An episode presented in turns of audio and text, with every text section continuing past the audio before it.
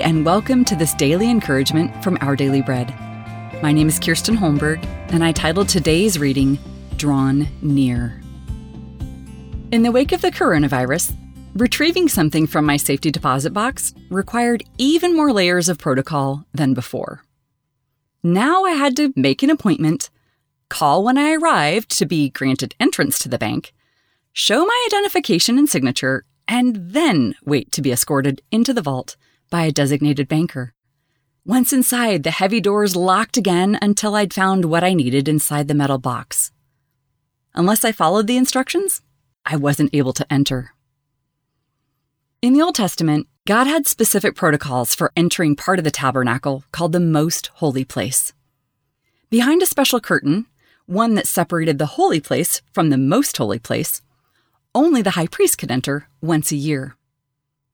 Aaron and the high priests who would come after him were to bring offerings, bathe, and wear sacred garments before entering. God's instructions weren't for health or security reasons. They were meant to teach the Israelites about the holiness of God and our need for forgiveness. At the moment of Jesus' death, that special curtain was torn, symbolically showing that all people who believe in his sacrifice for their forgiveness of sin can enter God's presence. The tear in the tabernacle curtain is reason for our unending joy. Jesus has enabled us to draw near to God always.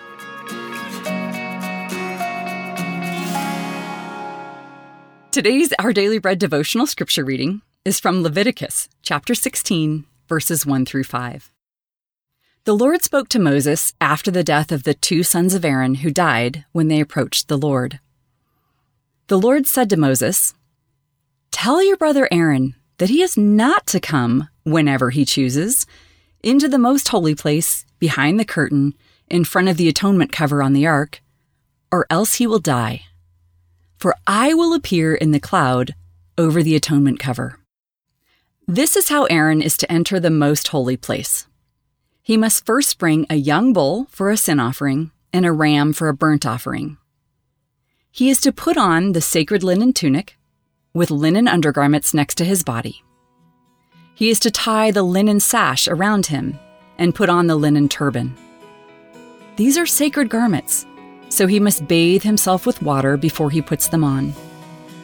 From the Israelite community, he is to take two male goats for a sin offering and a ram for a burnt offering.